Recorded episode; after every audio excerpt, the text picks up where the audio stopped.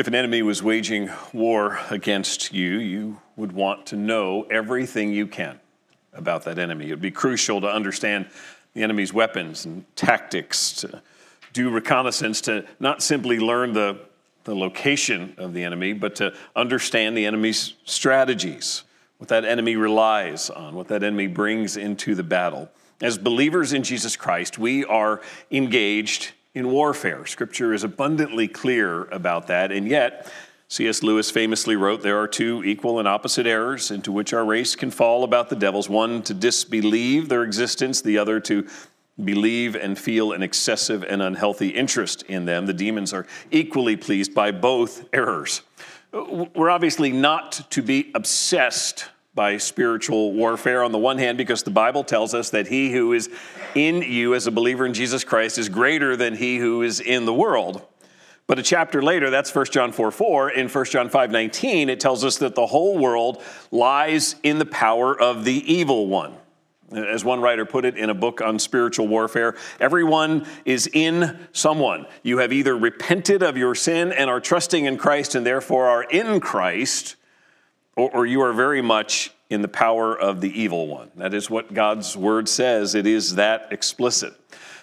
But 1 John 5:19 is also meant to bring us encouragement coupled with warning when it describes who we are in Christ and yet the fact that we are still in this world and the world is in the power of the evil one. 1 John 5:19 is seeking to, to tell us take heart you are in Christ, and He has overcome the world, but take heed. You still live in the world, and the world is the, the place where the power of the evil one is still made manifest. So we are in spiritual warfare. There is a real and powerful enemy who hates you, accuses you, tempts you, tries to confuse and deceive you, and would desire most of all to destroy you were you not in Christ. Turn to John chapter 8. I just want a couple of verses in, in John 8, and then we'll move our way over to 2 Timothy, is where we'll spend most of our time. But John 8, of all the things that we know about this enemy, preeminently we know that he lies.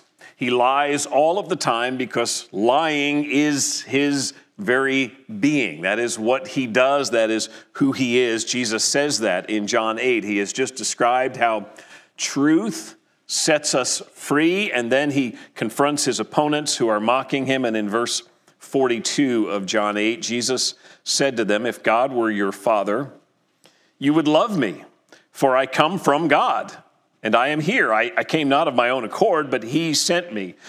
Why do you not understand what I say? It is because you cannot bear to hear my word. You are of your father the devil, and your will is to do your father's desires. He was a murderer from the beginning and does not stand in the truth because there is no truth in him. When he lies, he speaks out of his own character, for he is a liar and the father of lies, but because I tell the truth, you do not believe me. Jesus says to these who are disbelieving him that Satan kills and he lies. That is what the devil is about. These are not just his activities, this is his character. It is a murderous, destructive, lying character. There is no truth in Satan, unlike the, the broken clock that's, that's right twice a day. That's one of those round ones, the old school kind of clocks. Unlike that broken clock that's right twice a day, Satan's never right. Even when he says something that is factually true, his aim is still to deceive. He's still a liar. Revelation 12 9. He's called the devil and Satan the deceiver of the world. Devil's from a, a, Greek word that means a slanderer, one who falsely accuses. Satan means adversary or enemy, and the description says that his whole aim is, is just constant deception. It is to lead astray, it is to, to cause people to, to misunderstand, to seduce them and he is the deceiver of the whole world, it says. We need only go back to Genesis 3 and, and to his first encounter with mankind, where Satan wages war against Adam and Eve, and it is fully grounded in deception. He either lies or distorts, taking God's words and, and, and, and moving them, shaping them just enough to try to deceive Eve. So here's the point. As a believer in Jesus Christ, you are in Christ, you are in the one who is greater than the evil one, but you are still engaged in spiritual warfare. You, you still have an enemy whose primary weapon is deception, who still wants to attack at you and confuse you. And he uses deception against you. Satan seeks to lure true believers in Jesus Christ into disunity, into hating other people, into overwhelming fear and anxiety. Uh, Satan wants to deter you from loving your neighbor. He wants to displace Christ and his gospel from the preeminent place in your life and preoccupy you w- with the temporal things of the world because that is where his influence remains greatest. He wants to take that, that very picture that, that Stuart read just a few minutes ago from Philippians 2 and turn it on its head. He wants to disfigure it. He wants the church to look ugly and be disunified and hateful. That is his aim. If you'll flip to Colossians 1, we'll, we'll make our way as we're moving towards 2 Timothy, but Colossians 1 for just a second. This morning, we gather in the midst of a country that is filled with disunity and hatred and fear and swims in, in the pluralism of man centered wisdom. I, I, I want to speak to you to, to make sure that we are not captured by those things. This is the, the domain of darkness around us, and we are surrounded by us. And I, and I want to encourage us from Scripture that we not be taken captive by these things. In Colossians chapter 1 verse 13, see the description here of those who believe in Christ. He has delivered us from the domain of darkness and transferred us to the kingdom of his beloved son in whom we have redemption, the forgiveness of sins. What a glorious picture of being taken out of the domain of darkness, being in that place that is just covered in darkness. It's, it, it's beyond your worst experience when you were a child in the basement and there were no lights and it just felt pitch black. This is darkness that invades the soul. And He has rescued us from that domain of darkness and delivered us into the kingdom of His Son. That is, that is our hope. The trouble is, we are still surrounded by that domain of darkness. It is still very much in existence, and Satan is still using the people and things of that domain to appeal to the lust of our eyes and the desires and cravings of our flesh and our heart. That's why Colossians 2 then goes on and it commands believers to continue to walk in the truth if you've embraced Jesus Christ. And if you look at verse 8 of Colossians 2, see to it that no one takes you captive by philosophy and empty deceit, according to human tradition, according to the elemental spirits of the world, and not according to Christ. When verse 8 begins, see to it, that sounds like it's just sort of a nice, hey, see to it that you do this. The, it's an imperative in the Greek, so this is a command, and it really could be translated as beware. You, you need to be on notice about this. You need to be very careful that you are not kidnapped by the wisdom of the world, by the wisdom that belongs to the world. When he uses that term um, philosophies here in, in, in um, 2 8, uh, philosophy and empty deceit. The, the, the, basic meaning of philosophy is love of wisdom, but it's the idea that this is, this is the world's ways of thinking. Don't, don't fall in love with these things, how the world looks at life and describes man and his need. Beware that you are not taken captive by those whose views of life sound deceptively appealing and yet are not resting in the truth of Christ. Beware that you don't look to their wisdom just because so many other people do. The, the prevailing temptation here for us is we, the closer we move toward Christ, and toward living out the gospel of Jesus Christ, the, the smaller our community feels like at sometimes in, in, in the midst of the domain of darkness. And the temptation is to be drawn to that worldly wisdom because so many people we know are, or because somehow God's word feels too simplistic for the sort of complex times that we're in. So turn to 2 Timothy 3.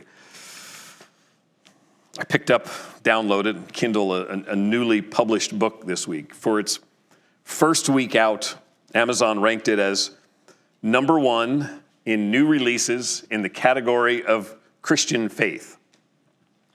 If you want an eclectic mix of mostly bad theology, check out what Amazon defines as books on its bestseller list of Christian faith. You'll, you'll find a glimmer or two in there that might be worthwhile, but what you'll mostly find is junk for the most part. Um, so you probably don't need to look up that list, but anyway.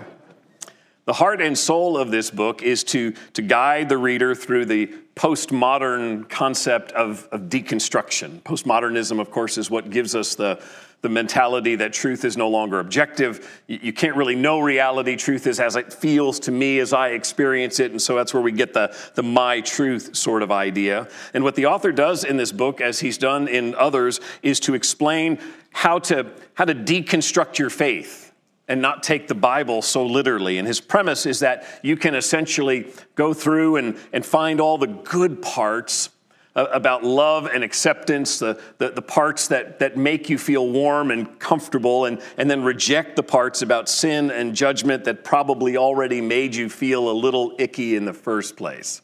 It's sort of, I'm, I'm paraphrasing, but that's generally the sequence he walks through with the idea that then once you've, you've jettisoned all that bad stuff that you probably gave you doubts and struggles anyway, then you can be left with harmony and a robust faith because you're now believing the, the stuff you like, the stuff that's left over after you've gotten rid of the other stuff. And along the way, you sort of offload some of these sort of childish, immature ideas as, as he tends to describe them as right and wrong and good and evil. This is dangerous stuff. This is just not, not just undermining the gospel, this is completely flipping the gospel and, and, and turning people toward this selfish approach to I'll, I'll, get what feels good to me, and if it doesn't feel so good, then that's not included in my faith. That sort of raises some doubts or questions for me, and so I'll, I'll leave that out. Here's the thing though the Bible constantly is warning you and I, as believers in Jesus Christ, about such things because God wants us to recognize how enticing these worldviews are. Wants us to, to, to see these things because there are other people who will say, Hey, have you read this? This, this might help you because it's, it, the, the world's deception is pervasive. And if it didn't have some glimmer and appeal to it, then it would be obvious. It would have the, the false teaching label on it, but it, it doesn't. And so that's why Scripture's warning us of how susceptible we are to being deceived. 2 Timothy 3, verse 1 says, But understand this, that in the last days there will come times of difficulty. Pause there. For Paul, as he writes this to Timothy, this is in, in the context of what he has just been saying, and he's been addressing false teaching that, that Timothy is beginning to, to face and have to counter that's creeping into the church. And so there's a very specific meaning there. But Paul also broadens it out when he says, In the last days, there will come times of difficulty. In other words, Timothy, what you're experiencing there in Ephesus is, is, is not an isolated event. This is happening, this is, this is broad broad. Throughout the New Testament, the, the term last days essentially describes the Christian era. It is from the um, resurrection and ascension of Christ. And from that moment on, we have been anticipating his return. We have eagered, longly, uh, longed, wow, that just took adjectives all over the place, longingly been eager for the return of Jesus Christ. We live in those last days, in that period of time when we wait for his coming, and he establishes his lordship over all of creation. And so, this last days, we have been in the last days as much today as we were four years ago, as we were 400 years ago, as we were 2,000 years ago. These times of difficulty only increase. And these are terrible days. One commentator in his section on first, uh, 2 Timothy chapter 3 titles this summary as withstanding the suction of terrible times, withstanding the suction of terrible times. He's right. These are terrible times, but the point of the passage is to warn us about getting sucked into them. It, it's saying to believers that there's stuff happening, there's things being taught, there's, there's messages out there, there, there's hatred, there's disunity, there's violence, there's worldly wisdom, and it's all going to pull you in if you're not careful, and you, you best not get sucked into this. And so this morning and next week, I want us to, to think about the issues of deception and, and authority. Deception is real, and there are two ways, two primary ways for us to avoid. The one we'll look at next week, he begins down in verse 10 of this section when he says, Continue to follow the things you have been taught. Dig into God's word, believe God's truth, and, and live in that. Continue in these things. Let me know if I need to pick up the other microphone in a moment. I'm hearing a little bit of crackling. Um, but that's what we'll look at next week. The other way is that we study how deception works we understand what Scripture wants us to know about these things, to, to look hard at the things Satan wants to lure us into, the weaponry he uses. And that's what we're going to do today. The last days, by God's own promise, are difficult. He says, verse 1, there come times of difficulty. That could just as easily be translated violent or fierce that word for difficulty. Same word used in matthew 8.28 jesus encounters these two demon possessed men and it says they were so fierce that no one would pass by them on the road. Nobody wanted to come near them because they were afraid of them. And so these times of difficulty are terrible times. These last days have had and will continue to have hardship and trouble that won't be random. It will be caused by evil intent. It will be purposefully violent, intent of which we must have no part, whether it be with those who lash out against ones in power or those in power seeking to put down those in weakness. We must echo the words of Jesus My kingdom is not of this world. So 2 Timothy 3:1 introduces this list of evils that characterize these days. But verse 1 starts with this strong warning that this is here, this will grow worse, these are terrible times. One commentator put it this way In the back of Paul's mind as he wrote was the understanding that the world, as an opposing force led by Satan, is waging a war against God and his people. Jesus spoke of this war plainly, so did Paul. The war would take many shapes, and God's people were to be ready for the attack of a hostile, persecuting enemy. I would submit to you that it's not simply that we be taken in some way of persecution, but that there also be the lure and the deception that sometimes causes us to want to just switch sides because it's easier. Because the enemy is bigger and stronger, and sometimes some of the things the enemy says sound appealing. And so sometimes it's easier not to fight. In 2 Timothy, again, the attack is mainly false teaching, but Satan uses the world's weapons in many different ways. And so here's some of them. Verse 2. We'll read down through verse 5. For people will be lovers of self, lovers of money, proud, arrogant, abusive, disobedient to their parents, ungrateful, unholy, heartless, unappeasable, slanderous, without self control, brutal not loving good, treacherous, reckless, swollen with conceit, lovers of pleasure rather than lovers of God, having the appearance of godliness but denying its power. Avoid such people. There's about, depending on how you counted, 18 or 19 traits in this passage. Some of you are getting nervous. Is this an 18 or 19 point sermon? We'll, we'll breeze over these. We won't go to each one in intimate detail. There's about 19 traits listed here, all of which are intended to expose just how terrible the days are and to teach us as believers in Jesus Christ so that we would reject these things out of hand, that we would clearly stand against them and not be deceived by them, that we would guard against being lured into them by our weak flesh succumbing to a fierce world. They are given to us because the draw of the world is strong. What all of these hold in common is they are evils that, that show man exalting himself. Man loves himself. Man seeks his own best interest while diminishing and dishonoring his creator. All of these describe patterns of evil that the world sometimes embraces, sometimes tolerates, sometimes even reckons that they're justifiable under certain self centered circumstances. Sorry, but we have to treat you this way. These are evils that should never describe us as followers of Jesus Christ. The, the list is bookmarked by the, the, the word lovers lovers of self, not lovers of God. Lovers of self is the first one, and they are not lovers of God at the very end.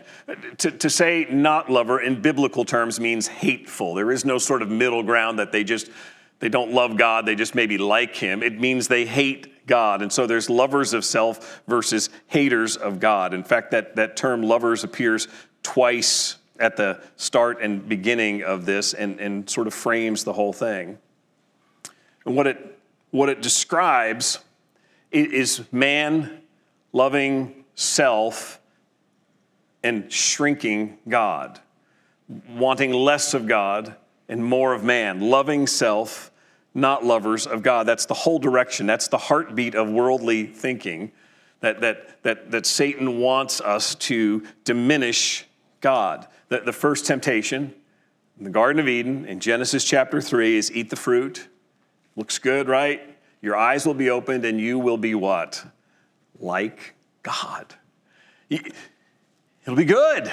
You won't have to be subservient to him anymore. You won't have to follow his directions and obey him because you will be like him. You will know like him. You will have a mind like him. You'll have his knowledge. And so you won't have to serve him anymore. And everything in this list fits that mold. I, I, I can do what I want, regardless of what God says or prohibits or whatever it is. I, I can meet my desires. And so he starts and ends with lovers. In fact, there's two pairs at the beginning when he, he speaks of lovers of self, lovers of money, and then at the end, lovers of pleasure, not lovers of God. It is clear that fallen man loves self, loves money that buys him stuff that makes him happy, and loves the pleasures that he buys with that money, and he hates God because God gets in the way of all of that. Somehow God thwarts the, the, the, the, me at the center of the world happiness that I really want to have. What's important for us to know as believers is Satan desires that for all practical purposes we would live this way. That we would profess, I trust in Jesus, I believe the gospel, my faith is in him, and my love is for God, and yet still live as if the worldly, fleshly sort of instincts just dominate my time and my energy. They are the things that I still pursue, and they are so enticing because they are there at every turn. In 1 John 2, the apostle pleads with his fellow believers and says, Do not love the world or the things in the world. If anyone loves the world, the love of the Father is not in him. For all that is in the world, the desires of the flesh, the desires of the eyes, and the pride of life, is not from the Father, but is from the world. The fallen world embraces everything on this list. All that Satan wants us to be preoccupied is with exalting self and shrinking God, and we must resist that pull. We must resist Pride and arrogance, those are the next two he uses on the list. Pride, the, the word for proud there is synonymous with boastful. Some translations say boastful because it is sort of the idea of bragging. It's not just an internal vice, it is a pretentious, outspoken sort of pride. It is, I am this, or I've done that, or uh, look at me for this reason. And arrogant is, is similar. In the New Testament, the word is used at least a couple of times to speak of those who dismiss God. James 4 6, 1 Peter 5 5. God opposes the proud, it says there in our translation, same word as this arrogant here in 2 Timothy 3. They don't fear God. They're not trying to learn God's ways. They feel no compulsion to be contrite before God, to repent of their sin before God, to bow before God, because they're fine. As far as they're concerned, they're doing just fine with or without Him, and they are not concerned about how to please Him. He goes on and says, abusive, disobedient to their parents. These are people who are an authority unto themselves.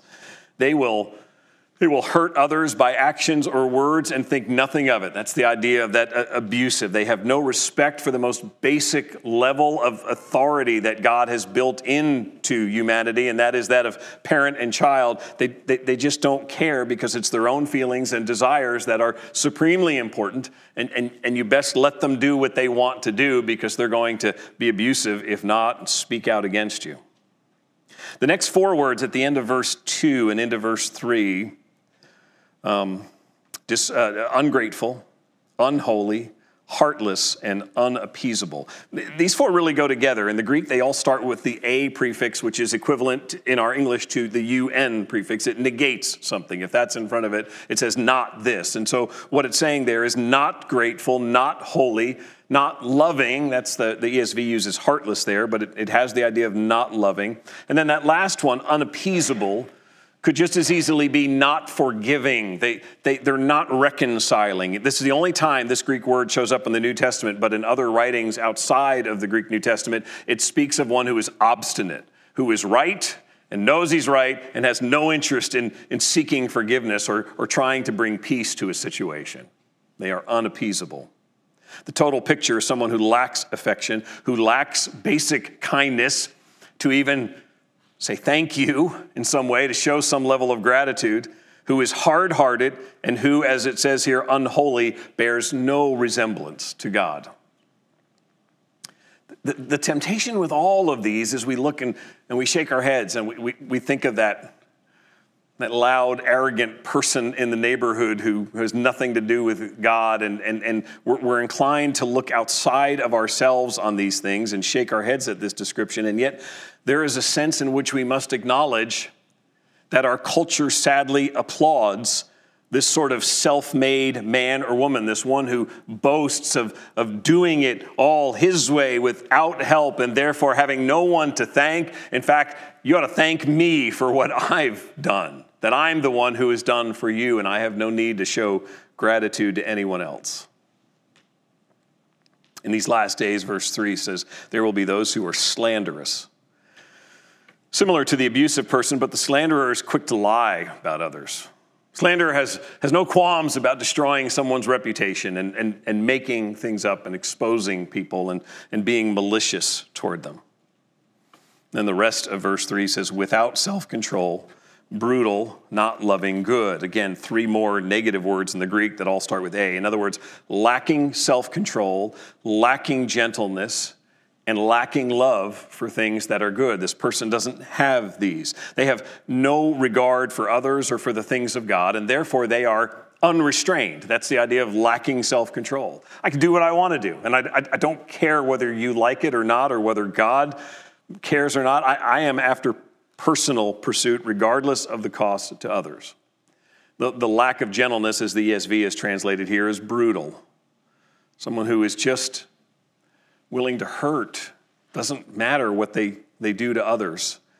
They don't love that which is good. In biblical terms, again, there's no middle ground. That means they hate what is good. They hate purity. They hate the things that are righteous. They even mock them. There's no hunger for virtue because, again, it's, it's about what drives self, what feeds my own passions. Verse 4 again treacherous, reckless, swollen with conceit, lovers of pleasure rather than lovers of God. Treacherous is the person who will betray another one in a heartbeat. I, I, owe you uh, no loyalty. I will show you none. You are as good for me as you are in the moment. And, and if it accomplishes personal gain to harm you in some way, to betray you in some way, that's the, that's the treacherous person because self is really all that matters. To make matters worse, it says this person is reckless. They, they don't slow down and consider consequences, they just speak, just spews forth and, and it can destroy things in its way. It's like the Proverbs, you know, the, the, the, the sort of the thrusting of the sword, the foolish person speaks in ways that just cut up others around them. And that's what it means by reckless. It just stabs at others.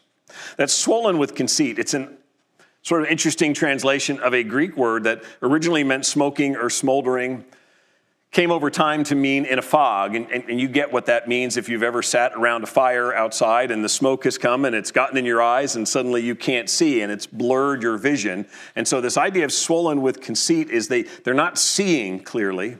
And, and, and to be specific, they don't see themselves clearly. They, have, they don't have good sense of self-examination. They see themselves as, as wonderful and, and fine and good and doing what they want, and they don't see themselves in any kind of humble way.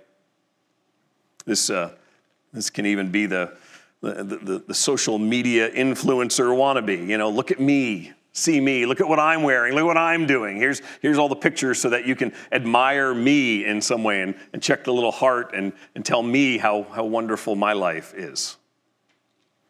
Verse 5, again, we've already talked of lovers of pleasure, not lovers of God. So, verse 5 having the appearance of godliness, but denying its power, avoid such people.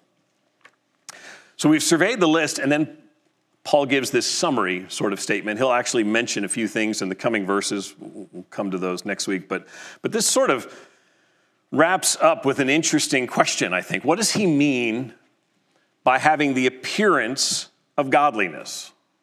There's two ways to look at it. Probably the most obvious one is that they somehow have a superficial outward appearance that is deceiving, even to those who might be near them, that despite all of these characteristics of their, li- their lives that, that there's still something deceiving. see. Let me, let me say this. I, am going to, two ways I think you can take this, and that's the first. I, I, think both of these are not mutually exclusive. I think they both have merit to them in terms of what Paul is saying here. But, but this is the, the, the idea that, that this person talks just enough Christian lingo, talks about God and, and love and, and mingles with other Christians and lays claim to, to sort of Christian values that, that Christians approve of, and they do and say things that sound just enough to, to put them in the category of Jesus follower, but it's appearance only. They're very deceiving because in their heart it's, it's all about self. But the other way to look at this is that this deception is really rooted in their own hearts. It is a form of self deception. They have a horribly dis- distorted view of what it means to follow Christ. And, and, and what I mean by that is somehow, somewhere along the way, they became convinced that they could have life the way they wanted it, keep all of their dreams and passions intact, at, at, the same ones they've always had. Doesn't matter if other people agree or disagree. They can remain in the world and in love with the world and have Jesus too. Somehow take just enough of, of Jesus that he puts some kind of little seal of approval on their lives. And so Jesus can, Jesus can be that little extra added blessing to all of the stuff that I already have and how great I already am. And, and I, can, I can mix a little Jesus in there. That, that latter view is probably not as common or popular as it might have been years ago in our country when Christianity was sort of considered a, a, a, sort of majority kind of view. At least it had that societal feel to it, I guess. But still today, there's, there's the sad reality of, of cultural sort of Christianity that, that is, is in appearance, a form, it's alive and well, and it's wrapped up in this deceptive outward appearance and self deception. Let, let, me tell you what I mean in that. The, the, the, the cultural Christianity that sort of runs the gamut from perhaps at one end the, the social gospel with its energy focused on acts of charity and reforming society and, and, and fixing people's outward conditions to, dare I say, the, the Christian nationalism that, that focuses enormous energy on changing the world through politics and legislation. Don't get me wrong, we, we've been called to serve those in need, to love others, to care for them, to act in deeds and not just words as we love our neighbors. And we've been called to speak out against unholiness and, and, and to stand for what is right and true. But when those things become our consuming priority, and fighting for and against whatever cultural agenda, whatever we see as the cultural agenda, that, that when that takes over our conversations and our anxieties and our social media timelines, that's when the warning sign comes up of how we're being lured into this. When that becomes sort of the, the, the fighting attitude, of, of, taking on one side or the other over this issue or that becomes the predominant thought, then we may well be missing what God has actually called us to and empowered us for. Uh, that's what's interesting in this verse is that there's this contrast, having the appearance of godliness, but denying its power. What Paul seems to be saying is there's, there's a form of godliness that is man centered, it is energized by human agendas and passions and strength.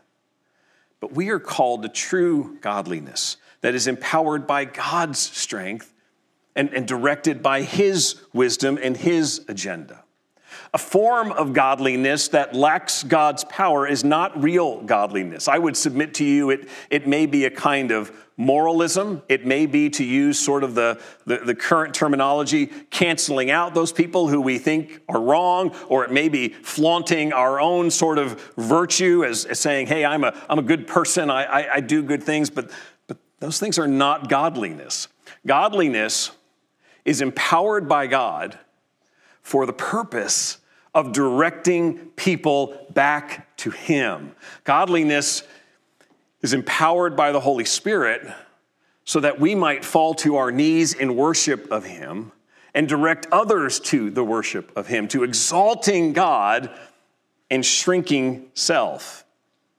It's His aim it, it is to do the opposite of this list that exalts man and shrinks God. Godliness exalts God's grace and God's truth and God's mercy and his justice and his righteousness and his holiness, and it, it puts man in his proper perspective as being created by God and for God so that we would find our greatest delight in him. This theme of power, where it, it, it says having the appearance of godliness but denying its power, we get that in Scripture. There's some instruction about power. Acts 1 8. Jesus, as he is preparing to ascend, says, You will receive power when the Holy Spirit comes upon you. For what purpose? So that you will be my witnesses to the ends of the earth. I am empowering you to exalt and glorify God and to be witnesses. Romans 1:16, the gospel of Jesus Christ is the power of God to save those who believe. The power of true godliness is literally life and soul transforming. The reason Scripture gives us lists like this, and I, and I, think it's so interesting when you read this list. And then I was, as I was listening, as Stuart was reading from Philippians 2, and he was, it, it walks through this list of being humble and like Christ and, and following after him and broken and, and all of these things. And, and here we just get the reverse of that of here's, here's what worldly wisdom leads to. And so the whole, the whole point of a list like this is to keep us from getting fooled. A list like this reminds us that we are genuinely engaged in a spiritual battle that involves a domain of darkness that is real and a world that is real and people and stuff and philosophies that are real that are seeking to lure us in. It is a quest for people's souls, but for those who are trusting in Jesus Christ, it is to disunify us. It is to draw us away from Christ. It is to draw us into anger and rancor and, and self love and, and all of the things that worldly wisdom just adores. We've been called to follow Christ and to make disciples. And when worldly wisdom seeks to focus us on man's theories and agendas and wants and passions. It is taking us down a path that is displacing Christ and his gospel. Our power is from him through his spirit so that we would be equipped and enabled to, to see these alluring off ramps that are seeking to entice us away, but also so that we could draw others from off the side and, and onto that, that wonderful path where there is life in Christ and hope in Him. Let's pray. Father, I, I thank you for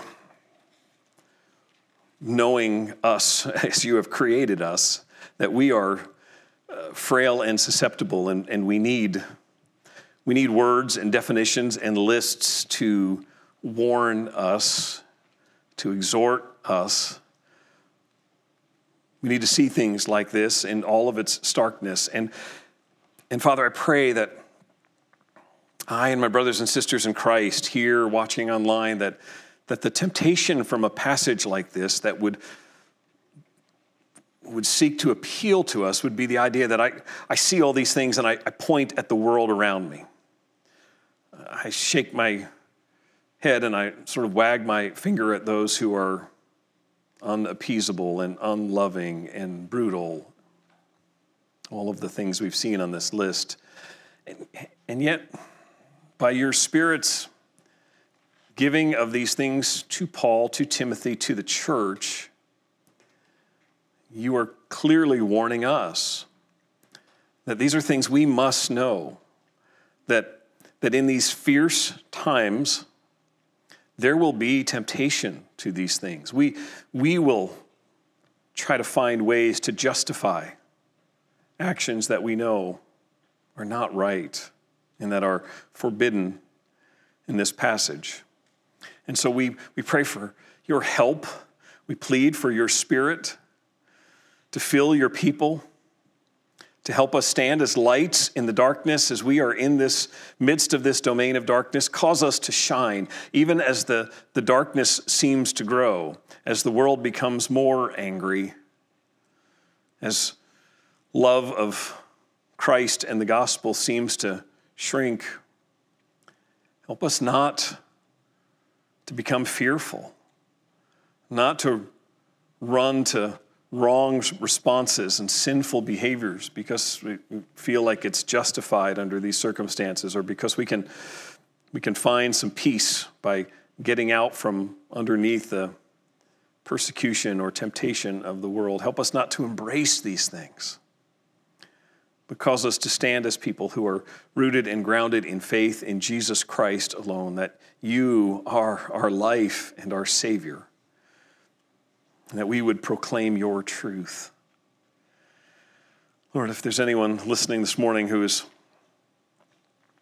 at any point deceived that into thinking that somehow this is just a, a, a, list of don'ts, and if I just don't do these things, then I must be okay with God. I, I pray, Lord, that today you would open their eyes to see that these, these lists like this, sadly, we, we feel them because they convict us all, because we, we can just see ourselves in different ways throughout these.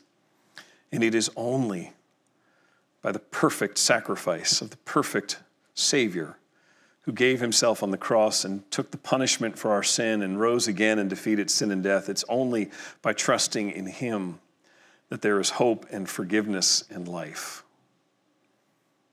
Pray that you would save, that you would use your gospel to to draw people to yourself. May you use our body, our commitment to strive to be unified, to cling to truth together, to exhort one another, to be cautious and to warn one another against these things that we've thought about again this morning. Help us, please. We need the power of your Spirit to be witnesses in the darkness for our Savior Jesus Christ, in whose name we pray. Amen.